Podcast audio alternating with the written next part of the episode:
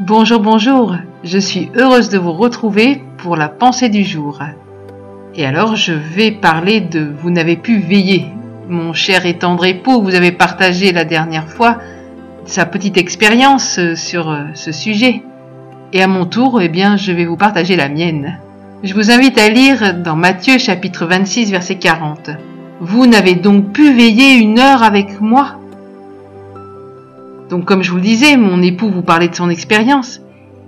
Et moi de mon côté, j'ai lu aussi ce livre, qui s'intitule Vous n'avez pu veiller une heure avec moi. Et j'ai décidé de m'y atteler avec ferveur. J'ai donc commencé à m'isoler dans ma chambre et à prier. Je trouvais le temps long. Je regardais souvent le réveil, et je trouvais que l'heure ne passait pas vite. Cela me semblait laborieux et interminable. J'étais confuse car pour l'auteur du livre, cela paraissait si simple. C'était également une discipline qu'un chrétien devait adopter.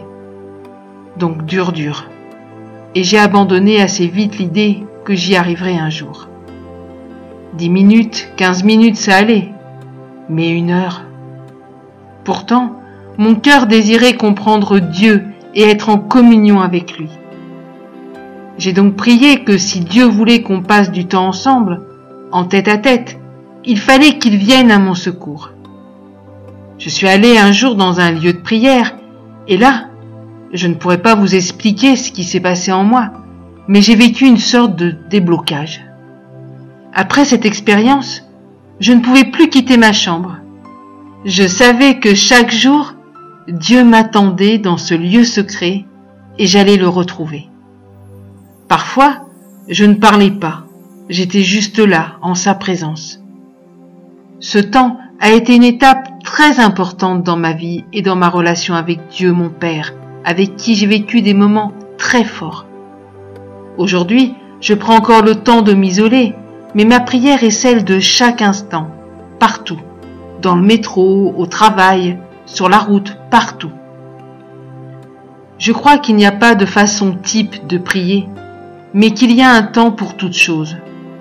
Je crois qu'il est bon de s'isoler à des moments précis dans le lieu secret, mais aussi et surtout de rester en communion avec notre Seigneur, partout où nous sommes. Voilà, mon époux et moi espérons que nos petites expériences vous donneront soif de passer du temps avec Dieu. Et je voudrais prier pour chacun d'entre vous maintenant. Seigneur, comme tu l'as fait avec moi, que tu puisses vraiment déclencher cette soif de te retrouver dans l'intimité.